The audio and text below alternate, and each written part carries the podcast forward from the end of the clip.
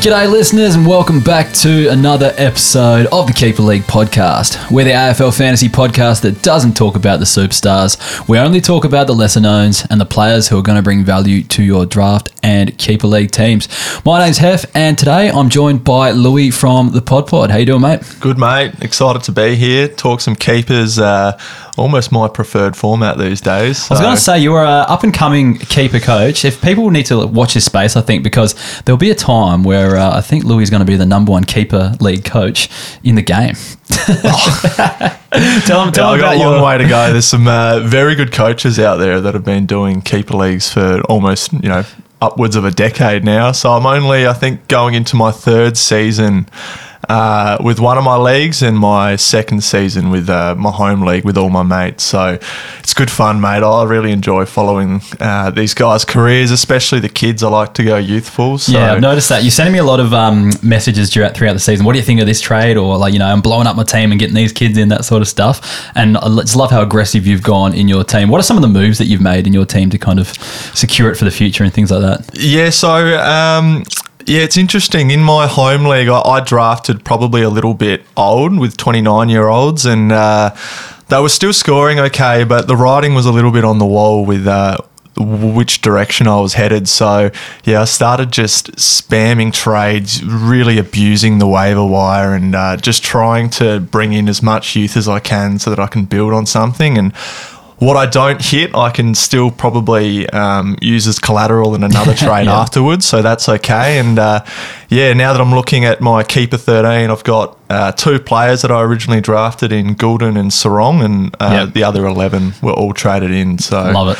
Yeah, it's uh, it's been an aggressive strategy, but I'm hoping it's going to work for me. Well, we'll kind of track that as the uh, the year goes on because we hope to have you on the podcast uh, a bit this year, so it should be good fun.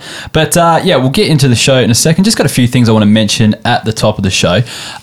we have a few premium resources coming out. So on the day that this podcast is released, the our biggest one of the preseason, I think, the mock draft simulator will be out by this point in time. So, have you been having a look at the demo or anything, Louis? I haven't, mate. I know you're already in a keeper league and you're not doing any startups this year, so it might not. You might think it's not as relevant to you, but the most important thing about it, well, I think, and the most useful part about it is the um, ADP data that comes with it. So you can see pretty much all the picks that have been made by all the users. We can't see all the picks, but you can see an average draft position um, uh, of all the picks that people have made on the on the platform. So you can use this in your drafts and things like that to kind of appropriately assess the value of players uh, in your keeper league. So when you're doing your draft, you can look, all right, where's this player going? Usually in drafts, oh, he's going pretty early. I should take him pretty early in my draft so I, I don't avoid you know missing it, so I don't miss out type thing. And kind of on the flip side, you can go, oh, I want to draft this player, but where's he going in the ADP data? Oh, he's slipping. Maybe I might be able to give him a round or two later as a result. So. I imagine that'll help you with your trading as well. So yeah, getting a rough idea of the, the value of these players and you know you might be able to get a better deal based on the fact that you know you're a your player's three higher spots in the draft than than the other one, maybe you can ask for some steak knives that way. Hundred percent, yeah, yeah. Like, or you could use it as like a, a, bargaining tool. Like, you know, I'm if you're getting this player off me, look where he's ranked in the ADP data. This is where he's going. You, you need to offer me something more or something like that. That's, so, a good way of doing yeah, it. It's, yeah. Just, it's, really hard to quantify, and yeah. keeper leagues quite often up to the eyes of the beholder. So if you can point to an average draft ranking and uh, yep. and say, yeah, look, you know, this guy's rated here and I'm rated here, so yeah, no, it's it's. Uh, sounds like a good resource, mate. I'll have to check it out. So the Keeper League mock draft simulator, essentially you draft against the computer. It thinks like Keeper League coaches. It doesn't take the best average for the single season. It thinks about the future,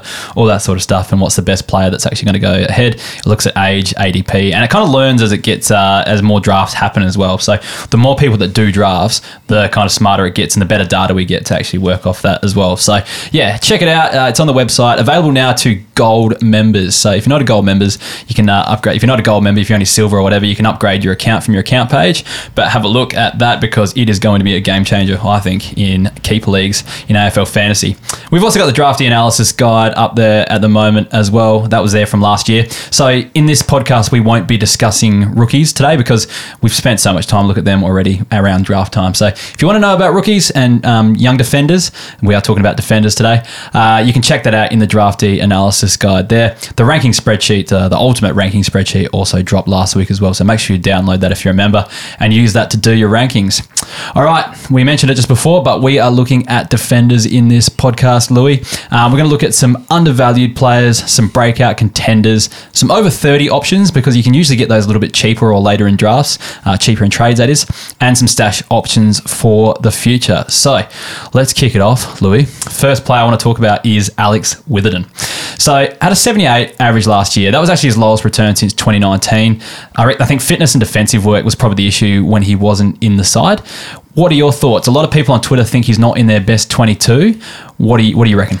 Yeah, he's an interesting one with it, and he's certainly fallen out of favour a little bit um, at times. I feel at the Eagles. Uh, but in terms of him uh, being a scorer, we know he's had that capability before, and um, I think Hurn retiring at the end of last season might work in his favour this season.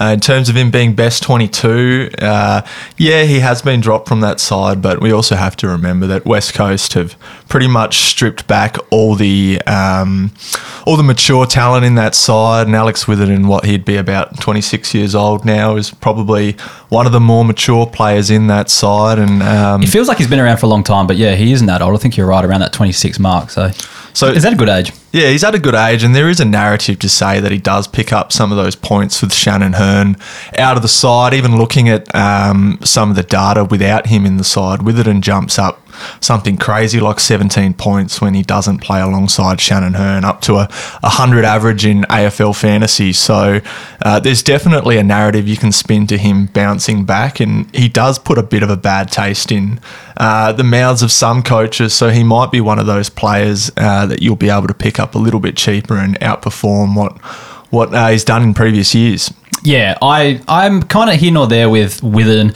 I think like we did see Hurn injured for a lot of last season as well, and so with that 78 average, I haven't gone through and worked out what the splits are with him, but I'll take your word for it that he averages more with Hurn out, so that should be a good thing.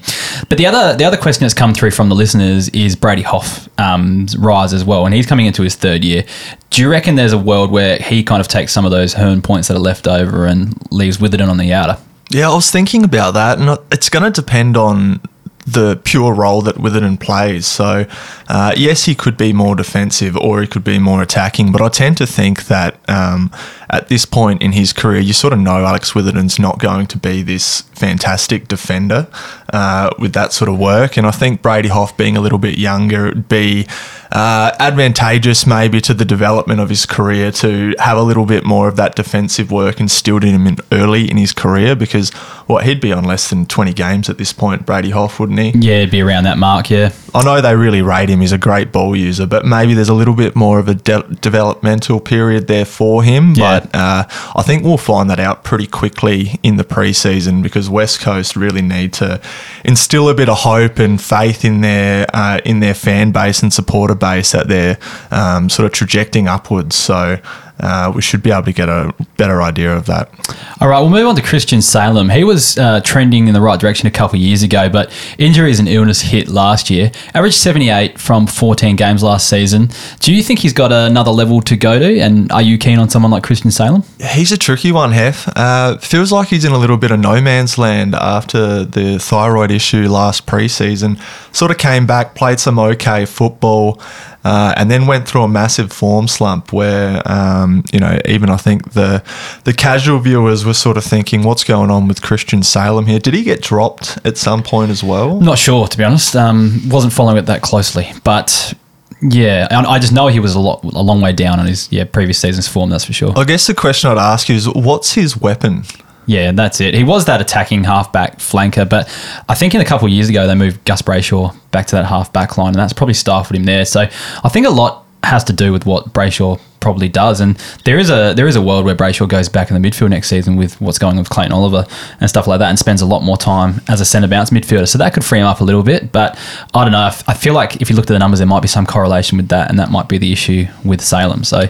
Yeah. It feels like there's been a bit of a shift to Steven May actually being a massive ball user back there. He's a good user really good by Yeah, yeah. foot, yeah. And uh, quite often when you see him taking the kick ins, he's not looking for that short option. He's he's going that long option to drive it forward. So maybe Christian Salem gets a little bit missing in that mix and just hasn't been able to impact. But you know, there's been the natural rise of players like Jake Bowey, for example. Um, Trent Rivers, he's moved a little bit more into the midfield now. Yeah, it looks like he's going to play a lot more there this there year too, Yeah, so- that's another one. He had a rise last year as well, so that probably um, hindered him a bit more. I reckon just watch him because there is there are factors there that could lead to him scoring better. It just depends on what Melbourne have planned for him, I think, and what their kind of use for him is.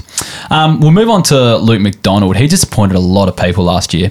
When you look at his 22 numbers, I think he averaged pretty well. Like it was like around the 80 mark, but it was like he started the house, like started the year like a house on fire, and then fell away at the end of the season. So when you look at it from an average basis, he was, he was only a few points worse than he was the previous year, the year before. It's just that we remember these big scores that he had in the first part of the season um, before I think Hall and Ziebell went back and kind of cancelled him out a little bit.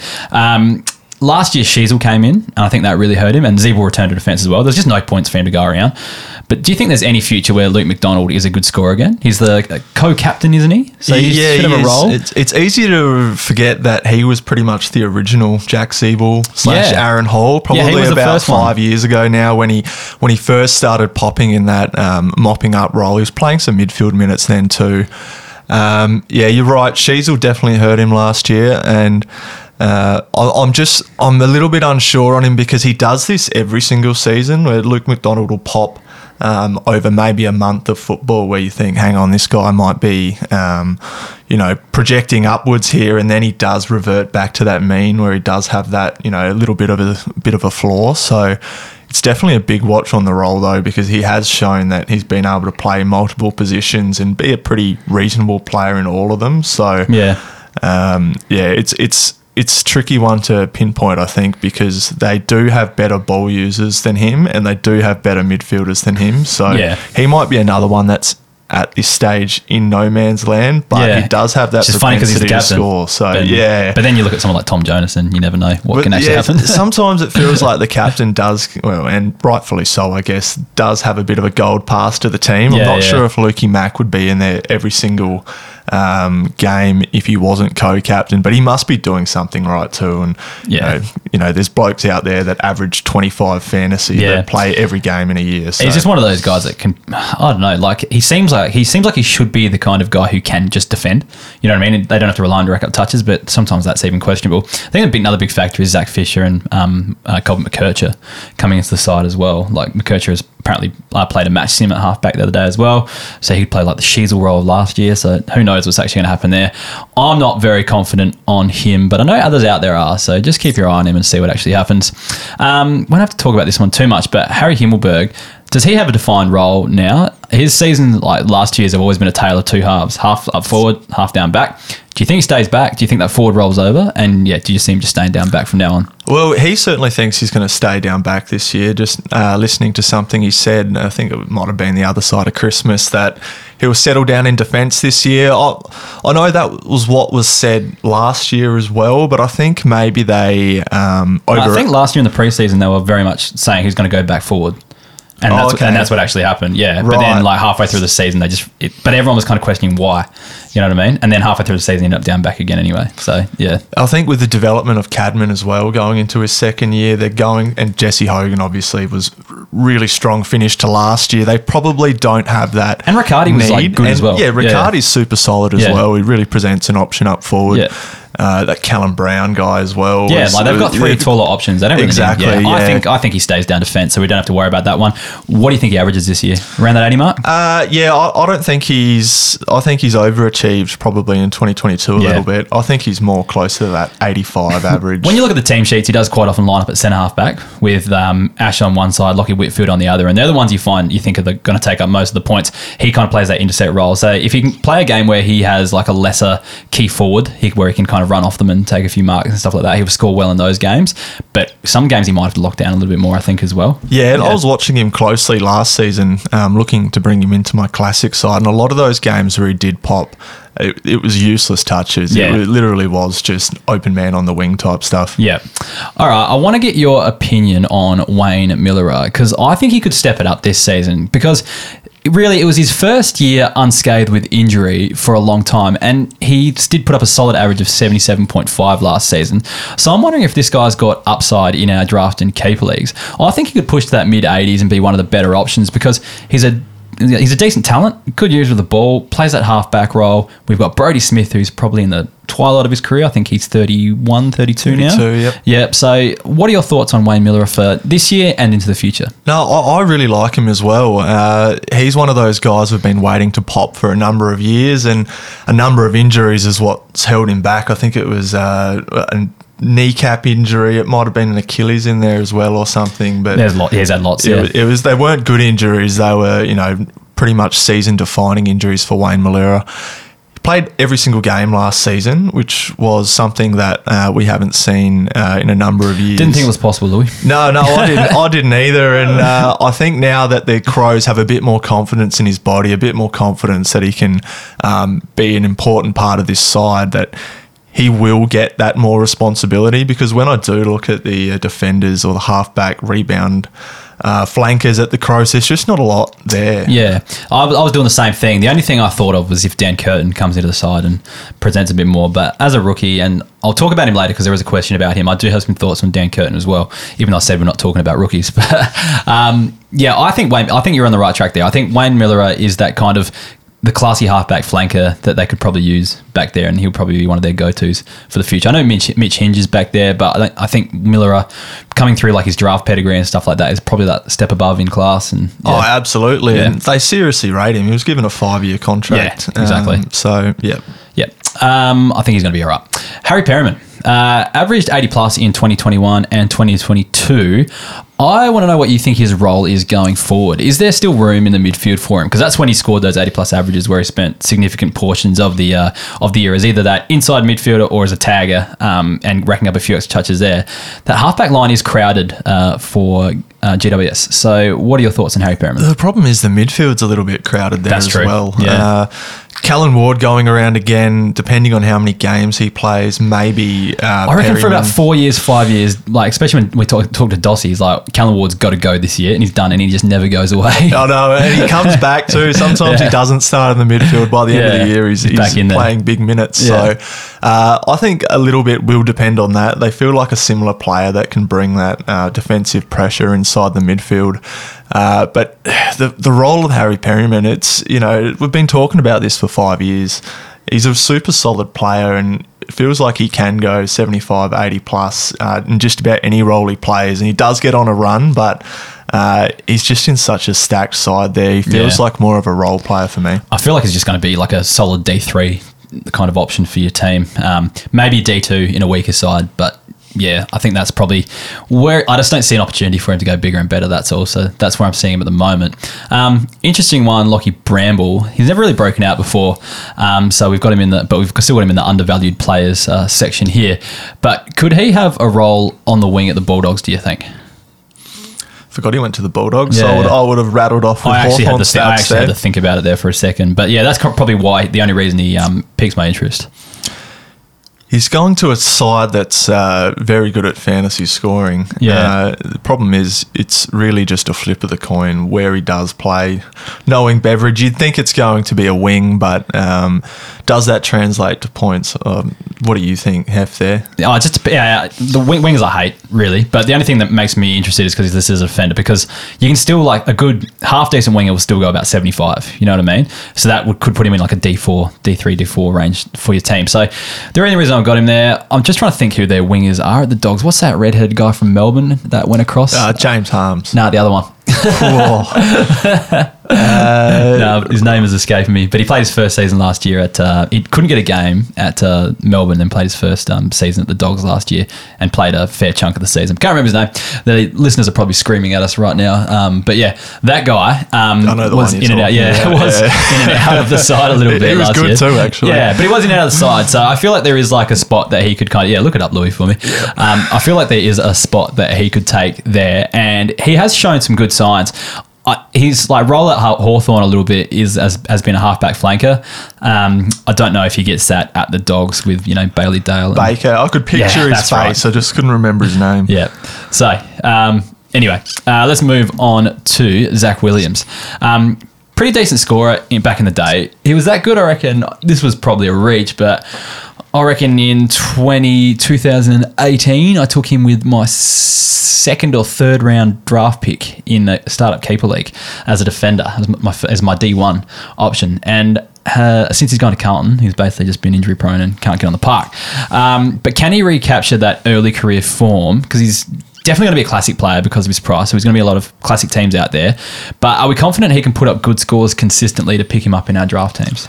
Uh, I am. Um, I think he's proven over a number of years that he does find a way to score. Uh, he also finds a way to get injured often. Yeah. Uh, the only concern with him would be um, where he sort of slots into that Carlton side. So a lot's rejigged since then. I think Yeah. Docherty up to a wing has played havoc on a lot of people's scoring. Yeah. It's made Nick Carlton. Newman go bananas. Yeah. And do they want to change that? Like, Yeah, I'm not sure. Yeah. I think Zach Williams, from a keeper perspective, will be one that is overpaid for. Yeah. Uh, I think someone who's keen will draft him early just Yeah. based on that potential for him to go back to 90. And uh, look, I think he can, but yeah, it's just. Um, he just worries me with his with his flaw these days. I'm Yeah. not sure he needs to be such an important cog in that system. And when we were keen as well, he was sort of earmarked for that mid time, whereas I don't Yeah. think that's going to be the case anymore. I think he is an upgrade on a player like a Alex Cincotta or a Lockie Cowan that they played a bit last yep. year. So I think he's back on that halfback flank and plays a serviceable role there. He used to get a bit of midfield time back in the day. I think that's done now. Yeah. So um, yeah, that might contribute to him not scoring as well. But if he can get up and running, I think it's going to be one of those things where he starts really slow, plays low time on ground, works back into it. Might be a bit dodgy for the first half of the season, but might find some form towards the back end if injuries stay away. I, th- I think Carlton they've moved past that chip chip style um, Oh, yeah. defensively too. Towards the back end of last year, it was very much all right. See ball, get ball, move it forward. Uh, and I'm not sure there's going to be much room for, for Zach Williams to get those cheap ones that pushes him from maybe being a 75, 80 guy to to like a 90 guy, which some would be expecting. But um, depending on where he is in your keeper redrafts or or your drafts, or uh, even as a potential trade, uh, you might be able to get high value for him right now. Uh, last one we'll talk about, I know you're keen on this guy, and that's Nick Coffield. You've been talking about him all off season. I think it's a good pick up with the dogs, but where does he play? Like I said before, like backline's pretty crowded. Um, he's a taller player, so he can play a taller intercept role as well. And he can probably play on the wing. He's probably got that skill set to be an outside type player as well. What are your thoughts? Where does he play and what does he score? Yeah, I think he's that third tall that floats around the, the half back line. There's a lot of room for that at the Dogs. Uh, he's shown that he's been able to do it at the Saints and even returning late to the VFL last season. Uh, he, sh- he was able to take a lot of marks, have a high kick to handball ratio, and, and build a nice score off the back of not a whole heap of touches. So I think him being at the Dogs is is really advantageous for him. Whether he's best 22 to start, uh, I think we'll get a better idea of that through the preseason. But what's he, a former number seven draft pick? He's got He the was high, talent. uh, I, I tend to think he will be there, and I think he'll be someone that uh, you might be able to pick up late in your redrafts, and he could be uh, you know, 70, 75 plus averaging defender, a little bit like uh, what an Oscar Baker would have been. Yeah, that's a uh, yeah. I think that's. Uh, I think he's got the potential to do that for sure. I'm not whether it happens or not is another story. But like I've owned him in the past. Like I think 2020 when he had that really good season at St Kilda, um, he looked the goods and was a really handy fantasy scorer that year. So He's one you take a punt on and, and not feel bad about throwing back into the waivers if it doesn't go right too. Yeah, correct.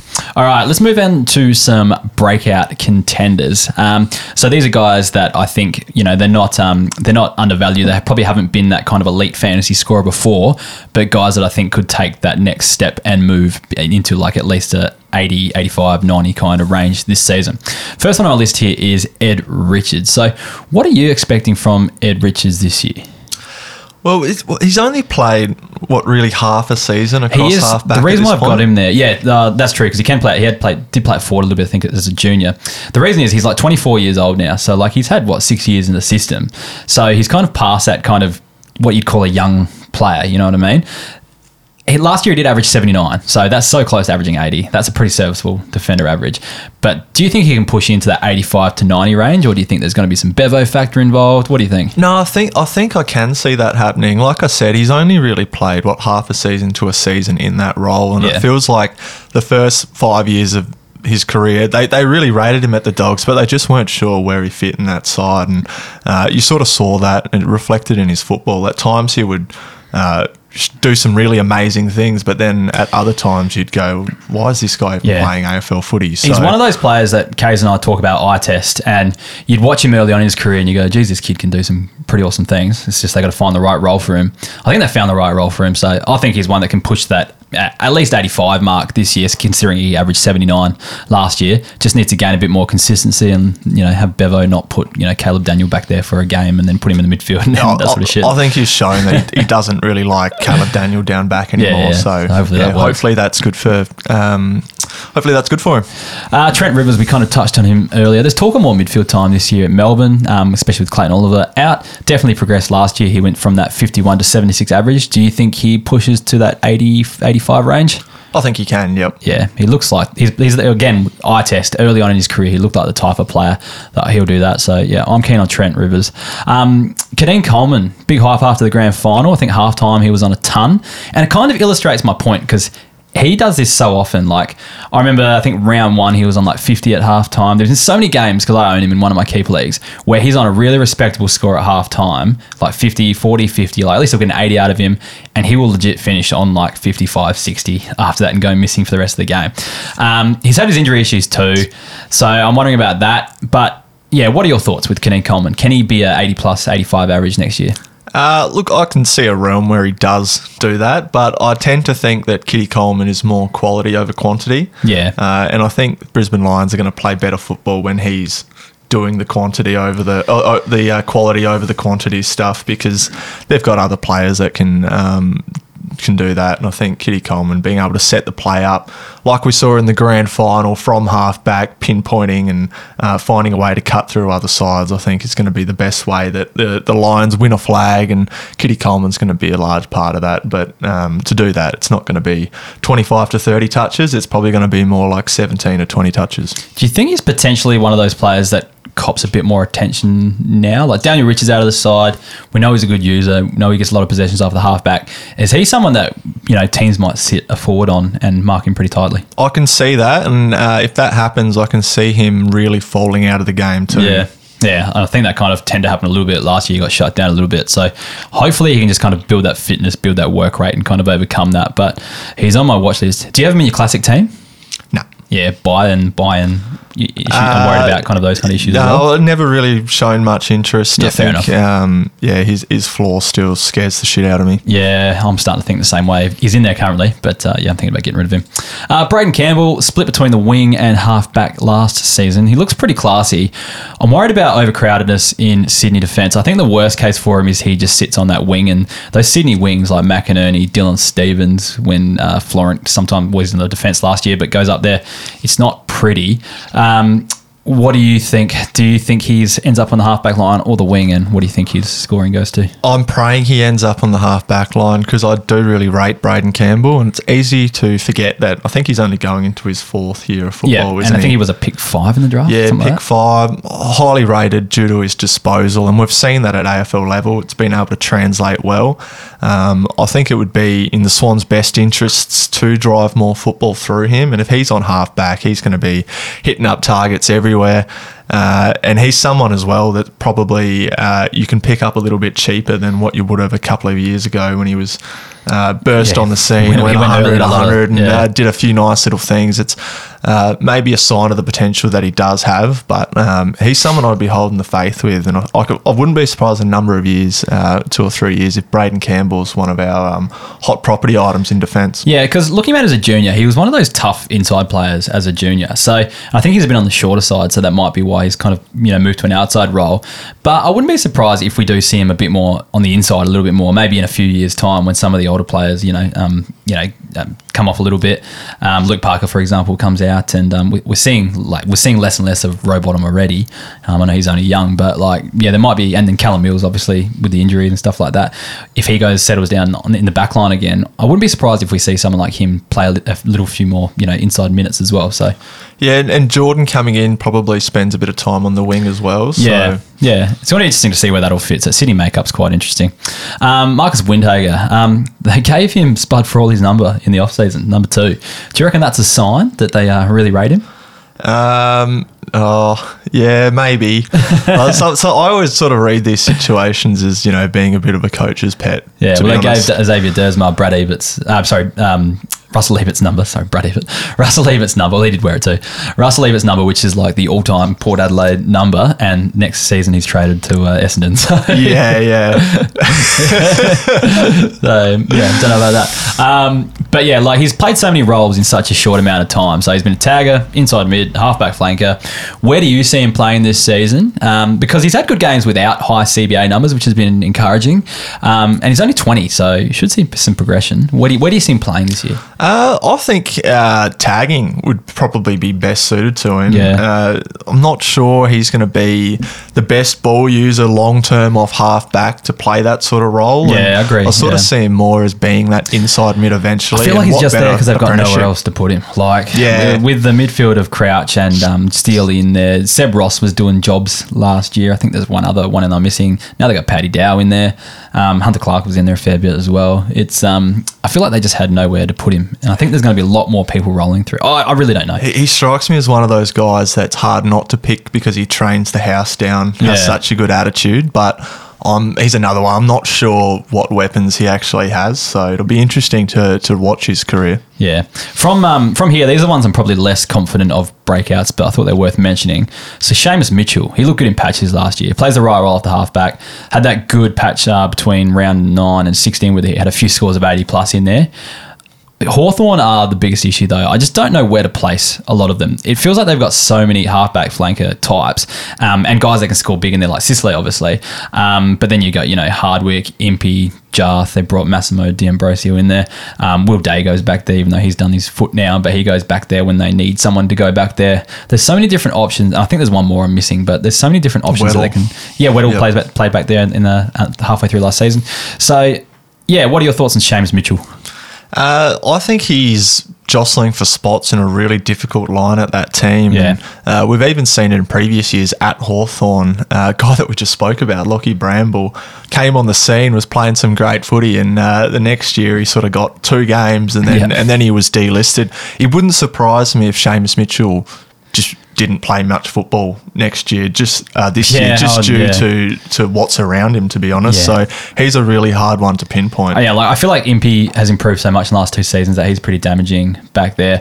I feel like yeah, Sicily's obviously back there, but he's more of a kind of taller intercept type. But then yeah, Weddle has shown such good signs that I think they'll persist with him.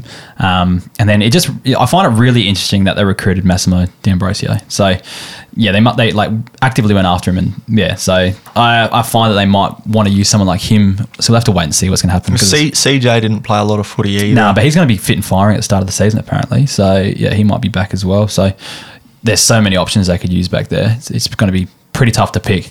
Um, we talked about Brady Hough before. Big hype on him. Um, plays the right halfback role for fantasy. Had 200 plus scores in the back end of last year. So third year breakout on the cars. You think, Louis? So role dependent. Uh, I think if you see it early, uh, Yeah. it'd be a good choice to jump on though. with Hurn going out, it's pretty um, pretty good for him. So uh, Yeah. it should see him play every game next season and score pretty well.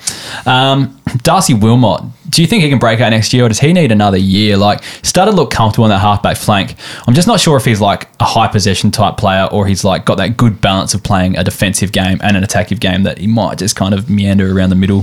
What do you think? Yeah, he's another one. I think he's quality over quantity. Yeah. uh, he's, he's a star, Darcy. Yeah, he's gonna be He- good. he's going to be a very, very good player, but I'm not sure if he's going to be a fantastic fantasy player. I sort of have him as that um, really solid 75, 80 guy. Maybe not unlike a Harry Perryman type, really. Yeah, no, that's probably a good comparison. Um, Heath Chapman, I'm kind of confident on this guy. Um, even though like he had a pretty injury riddled year half season last season, but he actually spent the back end of the year playing in the WAFL, which was concerning. But I think that might have just been management, like playing low time on ground minutes and just getting him kind of back to playing as opposed to just doing nothing on the sidelines. But there's multiple ro- roles opening up at Fremantle. They've got a wing role that he's probably suited to. Like he's got the skill set to go out there anyway. That's been vacated by Liam uh, Henry, and looks like Hayden Young's going to go into the midfield as well. So there's another half back role there. So I think he finds a role next year. It's just dependent on which one he gets and where he scores. Do you have any interest in him? Uh, not massive interest. I'm still uh, a little bit unsure on him, his body, and and his role. Of course, as you mentioned, do we do we um, What, what did Blake Acres sort of do at Fremantle? He was on the wing. Yeah, yeah, he was on the wing. But do you remember what he what numbers he was Yeah, sort of it was putting up? pretty similar to Carlton. Um, in his last season there, it was like the average of 80, 90 kind of range. Yeah, yeah. So Yeah. He's I- actually one of the better teams for wingers. Like they score right there. And I I don't think he's at that Blake Acres level at the moment. I'd No. probably put him maybe 15 points below that. So Yeah. I think I can see a 75 from him, which I reckon would be a really good sort of. um, Take that as a D3. Yeah, yeah, absolutely. I think that'd be a good option there. Yeah. Um, yeah, he's definitely one to keep an eye on through the off season. So I think he's got some potential. Dylan Williams, like I don't know, I don't have any confidence on Port defenders at all to be good fantasy scorers. Um, just was a cash cow last year, and he was just entrusted with a lot of um, distribution um, responsibilities last year. So he was kicking out from fullback a little bit um, on the halfback line. He was they kind of looked to him to kind of use the ball a little bit more as well. Can you see Dylan Williams being a scorer? Uh, not really. I think he fell out of favour late, and that's just because uh, his, Oh, yeah, his so, weapon really was his Yeah. ball use and Yeah. by foot. And they've just got, you know, Dan Houston back there as well, who's probably commanding a lot of that pill. And maybe I think Lockie Jones not- is going to come in and be that proper proper defender. like, on the yeah, halfback line yeah, well. exactly. So um, if he's not just being that beautiful user by foot, then I'm not sure there's a spot in the side for Yeah, him. And I know they really rate a Jase Burgoyne, who's Yeah, uh, a little bit behind him at this stage. So uh, yeah, to be honest with you, I don't even think Dylan Williams um, plays much footy in 2024. Yeah, I think he can find himself in and out of the side for sure. The other one I've got here is Joel Jeffrey. Like, so he's listed as a defender forward, but he played half back in the middle of last season and looked pretty suited uh, to the role until injury struck. Now he didn't pretty really put up any big scores from there, but he just looked like he had the skills, the flair, the skill set, um, actually kind of, and the marking ability as well to kind of be a decent half back line player. Um, but this was kind of with all those other guys like Weller, Powell, Atkins. Um, they they got injured, but I think he was playing when they were all fit. So they must have like found a, a spot for him back there when they were they were playing. So what are your thoughts on someone like Joel Jeffrey, given that he's listed as a forward and could play a halfback role? Uh, I think this year, certainly with the with the forward status, it might be handy, uh, assuming he keeps that role under the new coach. But yeah, Joel Jeffrey has shown signs um, at times, and uh, yeah, he he's one that if he can get that more predominant role, like you mentioned, they do have quite a few like Weller uh, and Powell across that half back Yeah. line that are going to be too, actually. He's back in- Butterick too, back. yeah, bit of a forgotten man. Yeah. So um, yeah, it's definitely one to watch. But that forward status makes him seriously interesting, and he's another where Yeah. I reckon you'll be able to pick him up late and maybe get a, a bit of a bargain. He'll be in a lot of draft pools, especially our keeper league gets gone down to twelve keepers, so he'll be available somewhere. So he's one I'll be looking at as a as a forward to kind of stock up those last few positions. And yeah, I think if you can get that role. Very much depends on the coach. Um, Dimma might have different ideas for him and where he wants him to play. And the, the good thing about um, seeing Hardwick coach over a number of years, we know that his halfback flankers do have an ability to score, assuming the game plan's going to be the same. But Yeah. Uh, that being said, if he doesn't have that perfect halfback role, which we've seen from a Shaw and a Houli in years past, uh, then the scoring ceiling might actually be capped a little bit because outside of that and maybe one midfielder in the Hardwick system, there's just not a large amount of fantasy scoring there. Yeah, fair enough. Um, let's move on to some over 30s. So, like the over 30 players are the ones that you can probably get a bit cheaper because people want to offload them before they retire, cash in on their value, or they'll slide in drafts because everyone's picking youngsters and wants to draft for the future. So, a few over 30s I've just picked out here, and I don't think they'll take long to go through them because I think we can probably dismiss a few of them. But first one is Mitch Duncan. Can he stay fit and return to form? Does he just sit on that half black and back and you know rack up cheap pill? What are your thoughts on Mitch Uh, Duncan? if he can stay fit, I really like Mitch Duncan this year. I'm not expecting Geelong to win clearance uh, as often as what they have in years past, and I'm not expecting them to be as strong as what they have in years past. So, the ball is back there a lot, then Mitch Duncan's got that ability to to clean up the pill, to to be an option moving outside of defence as well. And we know that he's got a seriously high ceiling. Even last year, despite his age, he was uh, when he was fit, he was able to still put up really decent scores. So, uh, yeah, I, I really like Mitch Duncan. He's one. If he's in the draft pool, I'll target him because yeah, he can be a pretty good option um, down back if he's fit firing, and it's not someone you look to keep for the future because obviously he's probably a, a year or two away from retiring. But yeah, decent option if you can get him in your team. Um, Dyson Heppell, I don't think anyone expected him to average 80 last year.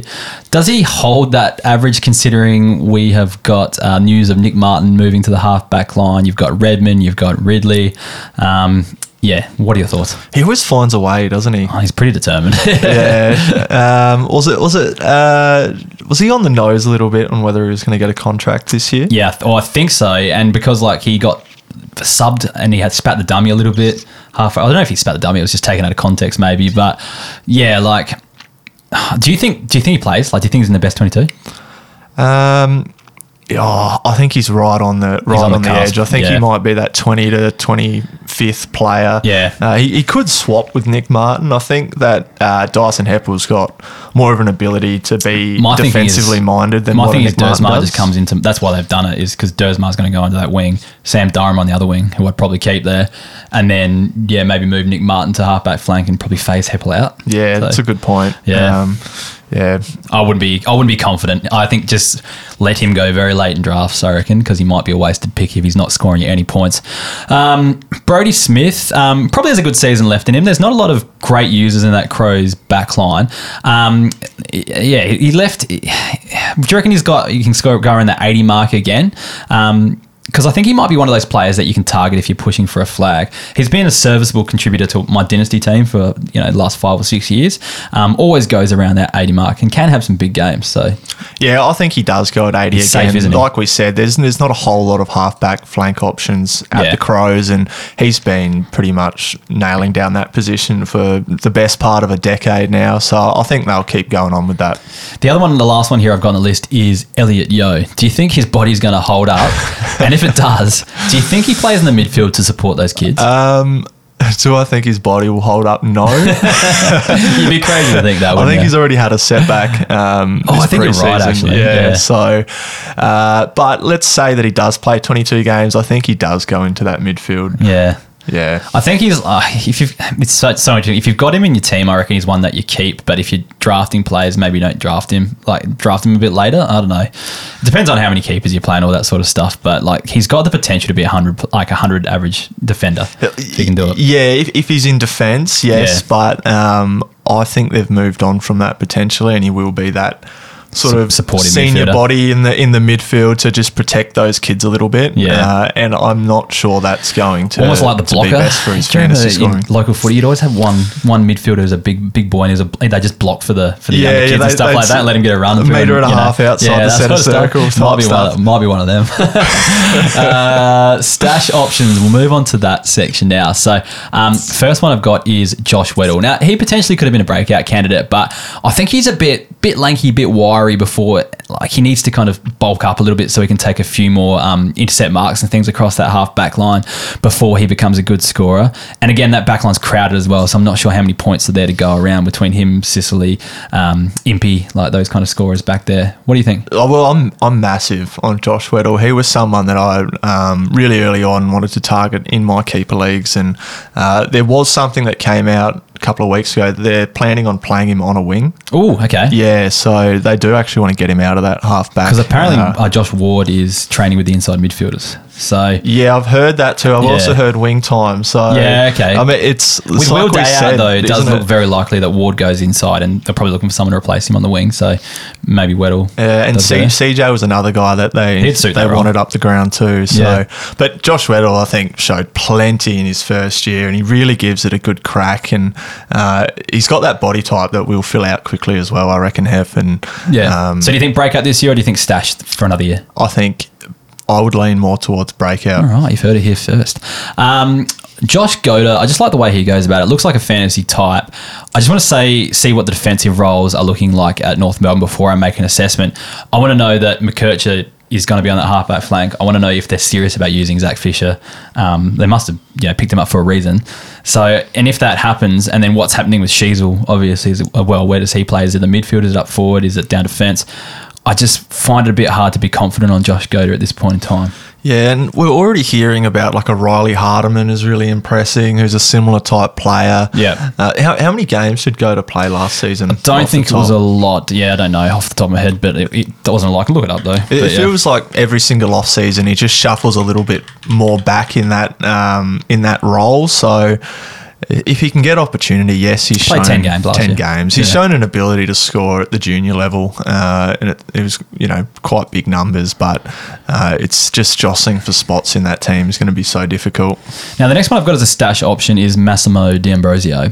He's just interesting because I know he was picked up as a like technically a mature age mid-season draftee, but he just was wasn't taken in the last year's draft pool. He was taken in the mid-year's draft pool, so kind of like Jai Culley was and stuff like that. So I think he's only 20 years old. Um, I, I think it's just interesting that they've actively taken him, and there was a big kerfuffle about whether he could be signed as a delisted free agent or had to be traded and all that sort of stuff. So obviously there was some strong interest from Hawthorn at the get-go. And I know from just reading his VFL reports, because I own him in a keeper league, he's a very good user of the footy. So I think it's just an interesting one. Again, we talk about the crowded defence of Hawthorn, and I think he's going to be waiting a while before he, you know, breaks into that side. But I think he's one to think about for the future. Yeah, I could see him playing around one, to be honest with Cool. you. Yeah, it would have been easy for Hawthorn to just turn their back on him and, Yeah. and, and not target him as an option, uh, with the Bombers making it so difficult.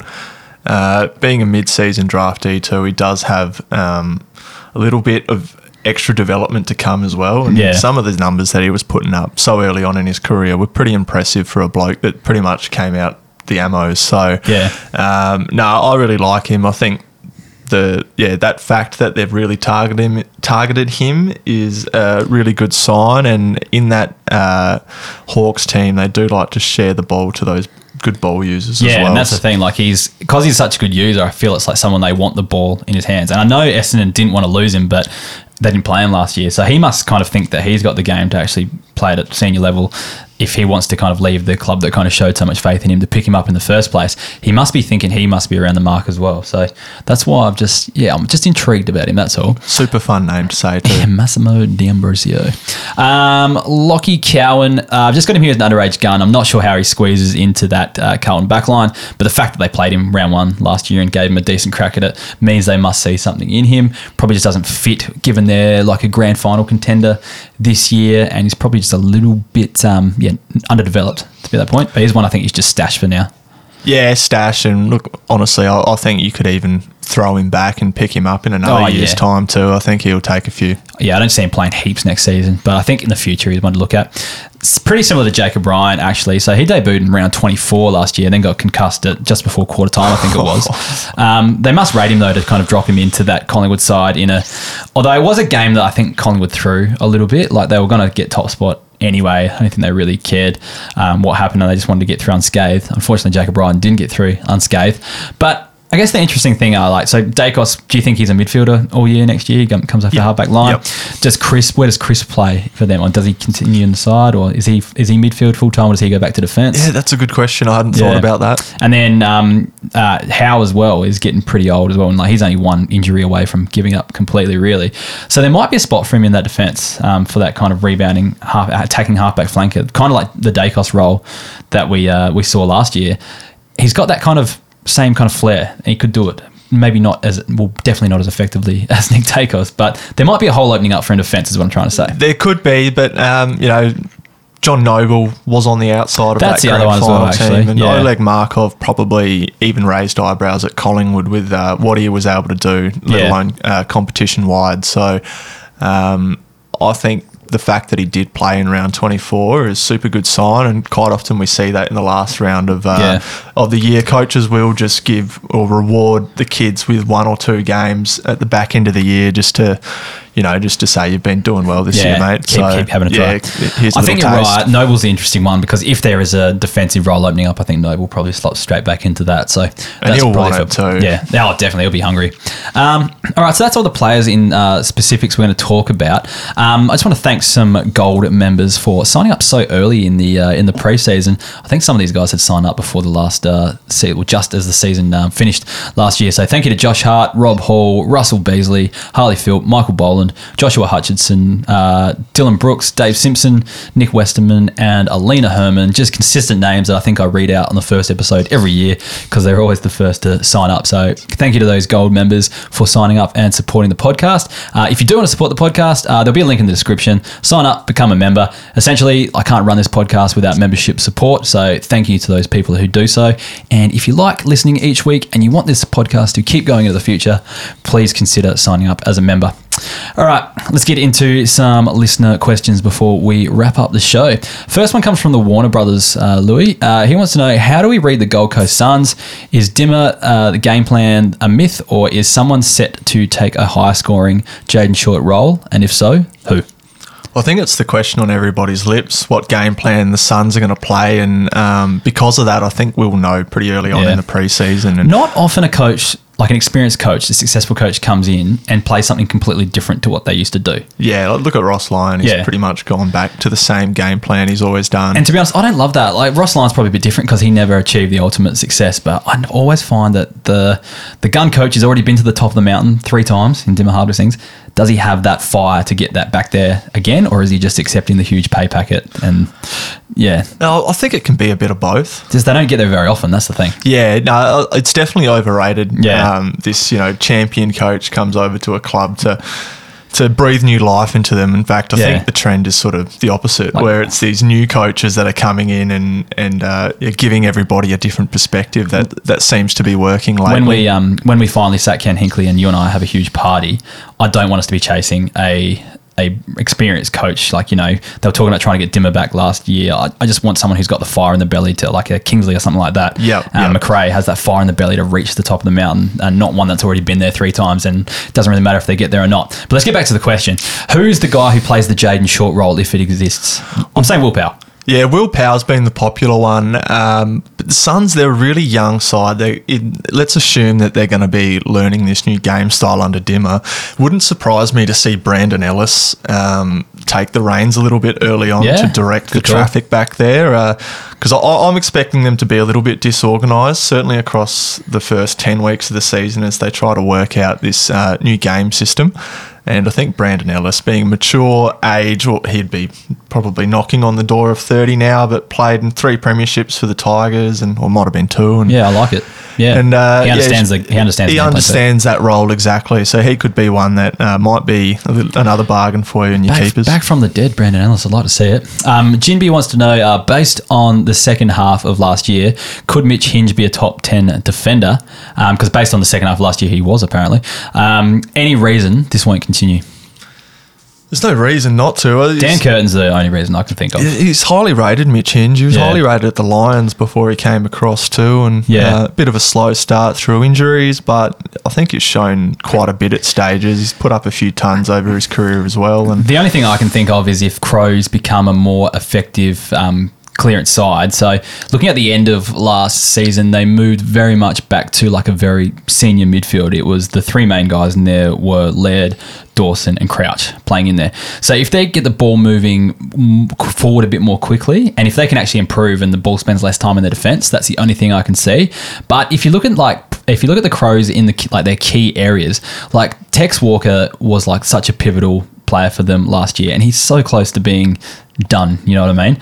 So if he doesn't go at the same kind of level of performance, and you know, and looking at their like key defenders as well, they don't really have a lot of you know quality back there either. So. no, and one injury, Yeah, Mitch exactly. Shuffles into that role too. Yeah, so I don't know. There's a few. There's a few factors. I think it should continue for the short term. Um, and if you think the Crows can improve, if like, I feel like if the Crows do improve, then Hinge might go backwards. Is what I'm trying to say. I But- think yeah, he's kind of that seventy to seventy-five guy Yeah. that can pop for a month. Yeah, I think you're just think you're right. Or it just takes one injury or someone to come out and he will play a more fantasy friendly role. But yeah, we'll have to wait and see with that one. Um, Russ two four six eight wants to know: Will Karl Amon continue in the Hawks' defense in 2024, thus obtain DPP and continue in the same vein as he's scoring in the back end of 2023? Were you on top of that? Were you following him for the last six weeks? Yeah, Scoring was huge. Yeah. So, and word from this only comes from Hawthorn supporters, but I think they're the type that actually go and watch them train and that sort of stuff. And apparently he's earmarked for a very similar role. So that's another one for the Hawthorn defence. So Yeah. it's Karl Amon. I can't believe we didn't pick that, bring that up earlier in the pod. Yeah, But well, he, he's one that um, I've spoken to someone there as well. Yeah. and apparently it is real. Yeah, so yeah. uh, a lot can change obviously in a pre-season, but at this stage, I've been told the exact same. I've got no reason to doubt them. Um, yeah, I'm pretty keen on it. Really keen on it, Karl Amon. I think he's someone that'll be really sneaky this year. That Yeah. the switched on coaches, if you can get a nice trade for him, uh, would it'll be it'll be paying dividends. No, I think he's massively. one yeah, target because what he's down on on his um 2022 average of last year because I think it was about 100 around that mark. gone down to about an 85 average, I think it was, and he probably will pop back up to that mid 90s if he plays this role because he looked very suited to it. The, o- the only flag maybe with that Will Day uh, foot injury is Ward goes a bit more inside, and Yeah. and maybe Karl Amon is on that vacant wing Mm, I again. like but. Yeah, you're I, I tend to think that. Um, Karl Amon's going to be better used off of half back, driving that attacking football because Yeah, I think so he's a massive meters gain player. Yeah, he's- he's they, a- they just can't keep playing through James Sicily. and they miss so much of what Karl Amon's useful for on the wing because they seem to get skipped a bit. The ball seems to move over their heads too quickly and things like that. Um, Beaver wants to know where do you see John Noble fitting into the Pies this year, unlikely to be dropped for the grand final or a sign of things to come. I reckon. No, I think he's like. There's so many aging. Like like I said, Howe and Crisp are getting pretty old in that defense. Um, what will take an injury or something like that, but I think he'll. It won't take much for him to get back in. I don't think it was more structural things over him being a bad player. Yeah, I uh, think fully agree. Yeah, yeah. So and I think he plays a lot more next season anyway. It's just when it comes to crunch time in fantasy, they might just do a few things. Um, sorry, a, a crunch time in finals, they just might make a few tweaks structurally. But I think for the majority of the season, they play a guy like him. Um, McLeod wants to know what do you think Florent's upside can be? I honestly think with Florent, if he was going to do something, we would have seen it by now. I agree. Yeah. I, I, I think he could be in and out of the side. In fact, Yeah, like these, I don't know. Blakey serves such a useful role in that half back line, um, just given he's got that little bit of height, but he's got that dash as well.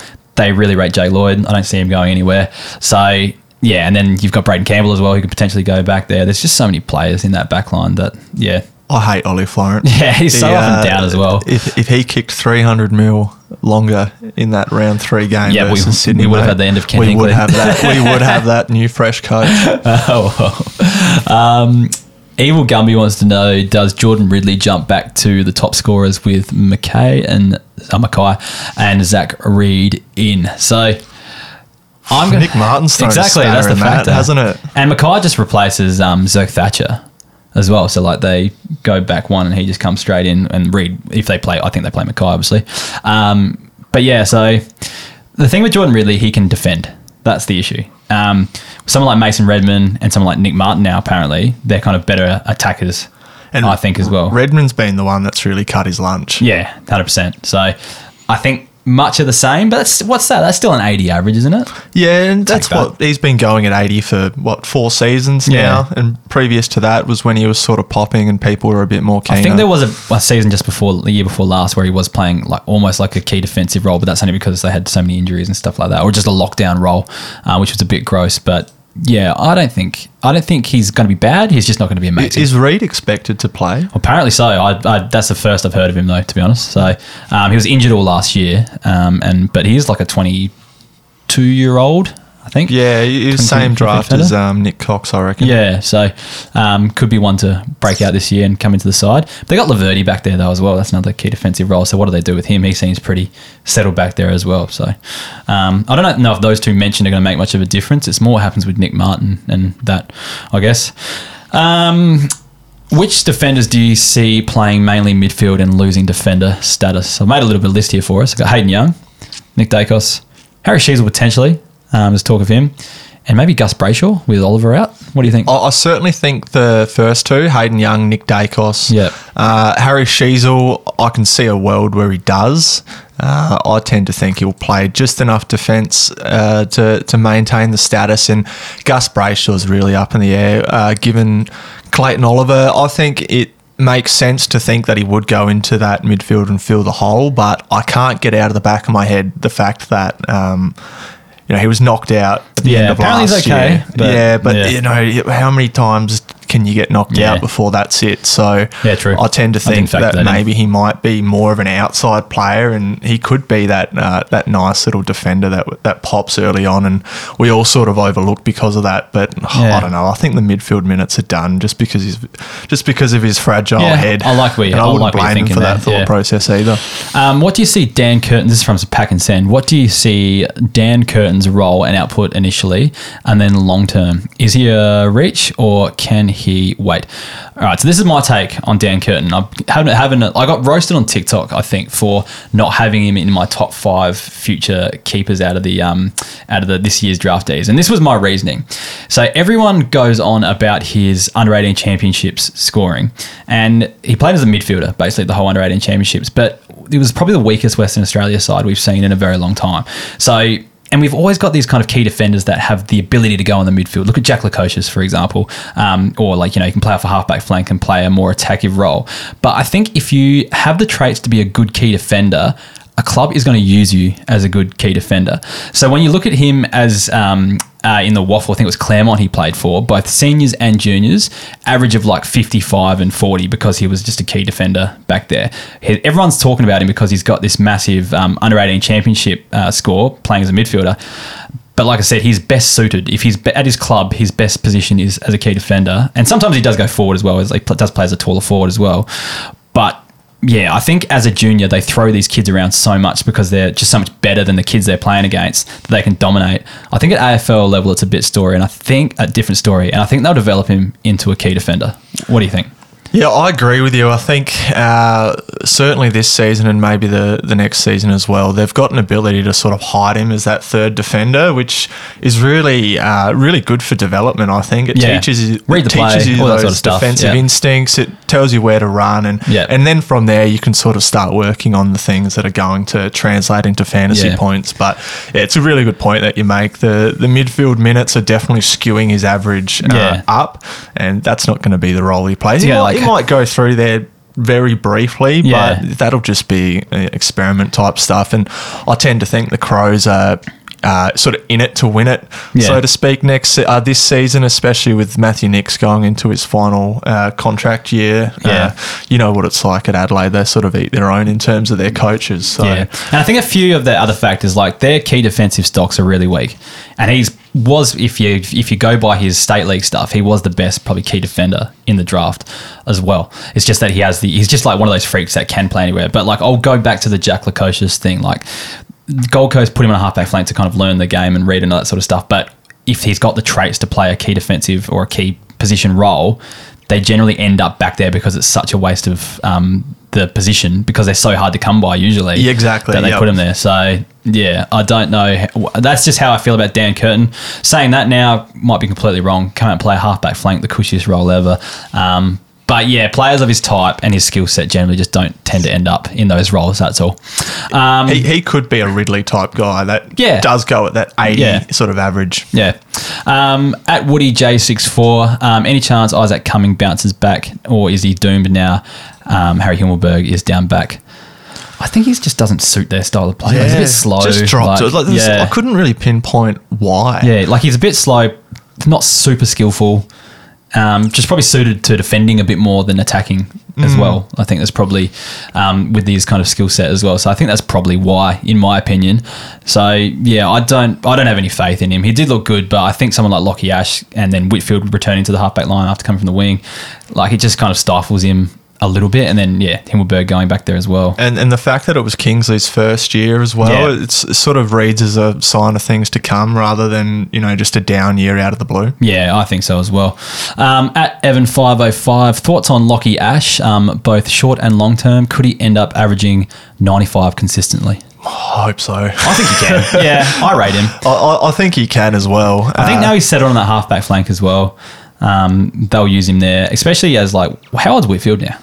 Oh, he'd be oh, 2012 draft, so yeah, 29, 30 Yeah, years old now. Like I think he'll they'll start to use Ash kind of in a similar way that they used uh, Whitfield, and I think he can be a pretty good scorer. I think that's why we've had to wait a little bit longer than what we might have liked, even Yeah. though he has been putting up sort of nice-ish scores anyway. Yeah. Uh, but there's been so many mouths, and I think now, yeah, they're finally identifying him as that young next guy to sort of drive the Giants onto wherever they uh, may be headed. So yeah, Lachie Ash, he'll be a big part of that, and Yeah. we always love a high ceiling. We've seen that over a number of years and uh, through time. So yeah, Yeah. Lo- Lachie Ash is a very, very good player and uh, good keeper option. No, I agree. Um, Tom Oates wants to know thoughts on Ratkins and Darcy Macpherson. Hardwick, that's my thoughts. Oh. Yeah, Like, I don't know. Like- those two are impossible. They feel like they were um, I thought Ratkins was going to get dropped about seven times last year. exactly like they're eighteen to sort of twenty four type players. Yeah. uh, and with a new coach coming in, look, that could land anywhere. Yeah, I, I don't have any thoughts. My only thoughts is what is Hardwick going to do with them all? Um, Joe Downey wants to know Does Aliir go back to being the intercept defender that made him a great footy player? which could mean an uptick in points, or is it one? Of, is he one of the two recruits, Esava or Brandon Thatcher?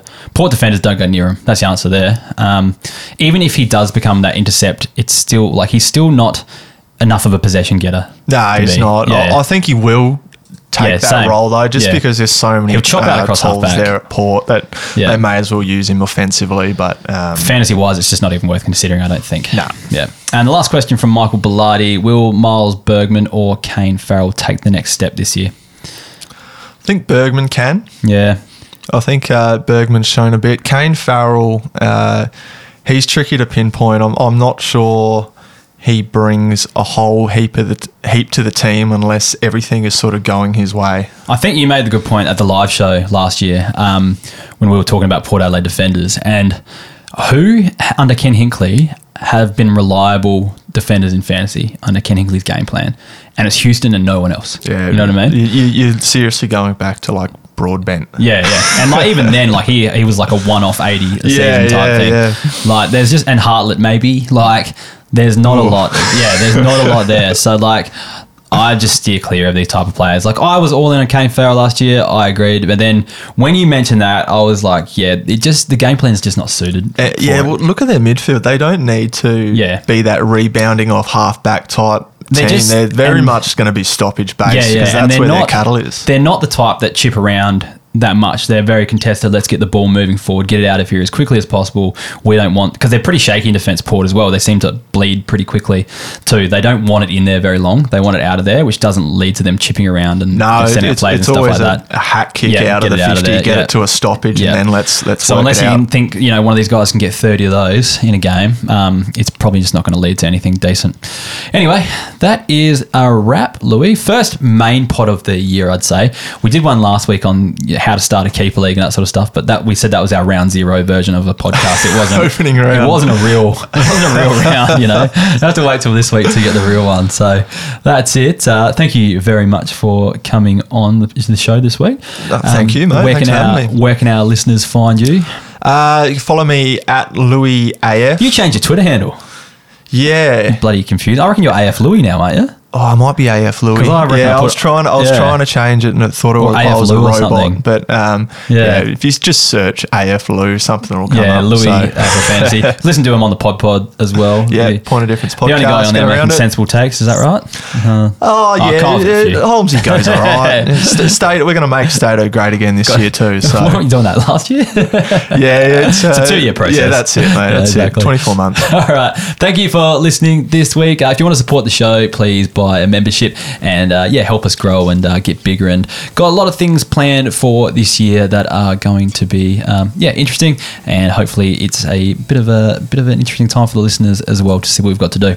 Anyway, get around us on our socials: Facebook, Twitter, Instagram, YouTube, TikTok uh, at Keeper League Pod. Hope I got them all there. Probably threads as well. Don't haven't posted a thread in my life, but um, I think that we've got died an- off quick. I think we've got an account there.